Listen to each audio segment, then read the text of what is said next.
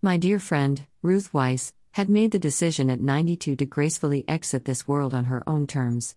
I was in constant contact with Anna Marie, her closest friend, and due to the pandemic travel issues, couldn't be there.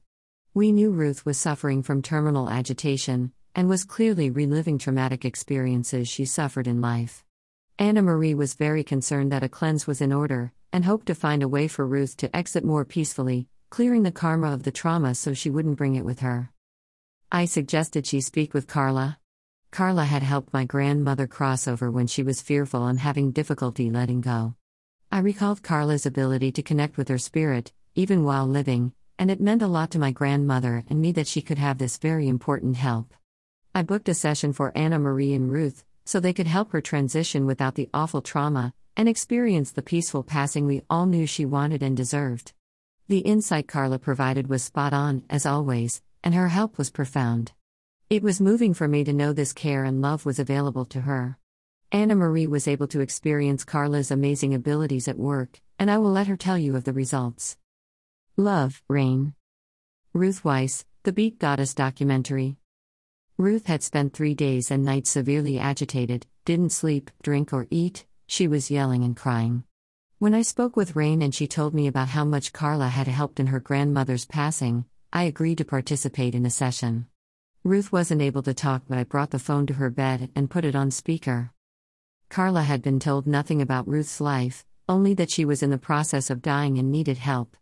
I explained that Ruth was very upset and doing a lot of yelling and could not have a conversation. Ruth was not much for this world. Carla explained to Ruth that she was going to be okay. That when she left this life, she was going to be with her soulmate and would always have his unconditional love.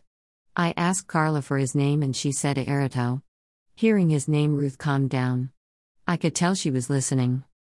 Carla proceeded to tell us that Ruth had been with him in another lifetime, that they were Native Americans, and he had been protecting her and waiting for her return to his arms. I asked when she would be returning to him, and Carla said Friday, two days from our session. Carla had many insights into Ruth's life and her pain and spoke of them to us. Ruth stayed calm while Carla was in direct communication with Ruth's inner being. She told me the things Ruth wanted to have with her during her transition. Each time I brought the right thing, Ruth's eyes lit up. I was to play Indian drum music and repeat Erito's name often to her. I did as Carla instructed, and Ruth became very serene, had no need for drugs, and passed peacefully on Friday, July 31, 2020, just as Carla had predicted. I will be forever grateful for the session. It made such a difference in Ruth's transition. From emotional pain to peace. Ruth Weiss, The Beat Goddess. Documentary, official trailer.